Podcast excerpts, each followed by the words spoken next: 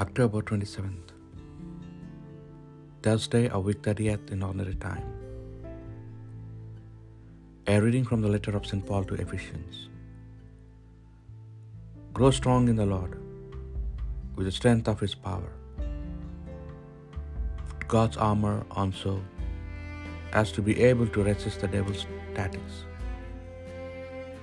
For it is not against human enemies that we are to struggle, but against the sovereignties and the powers who originate the darkness in this world, the spiritual army of evil in the heaven.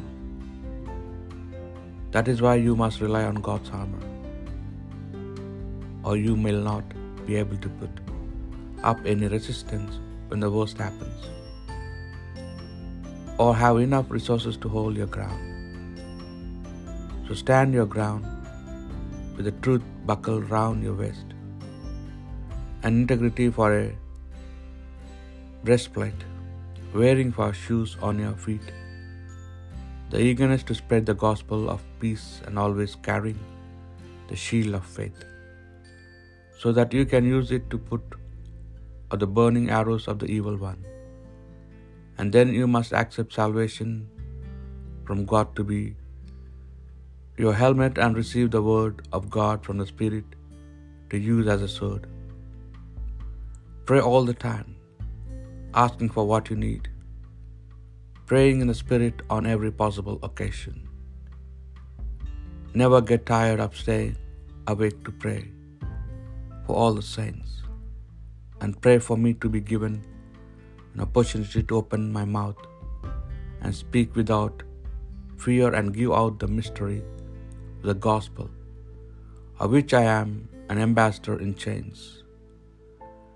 Pray that in proclaiming it I may speak as boldly as I ought to. The word of the Lord. Blessed be the Lord my rock. Blessed be the Lord my rock, who trains my arms for battle, who prepares my hands for war. Blessed be the Lord my rock.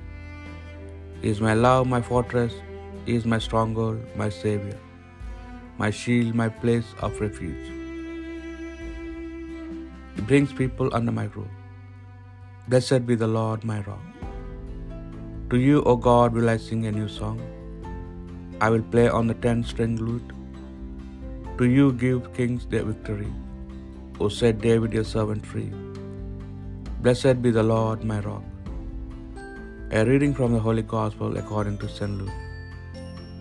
Some Pharisees came up to Jesus. Go away, they said. Leave this place because Herod means to kill you. He replied, You may go and give that fox this message.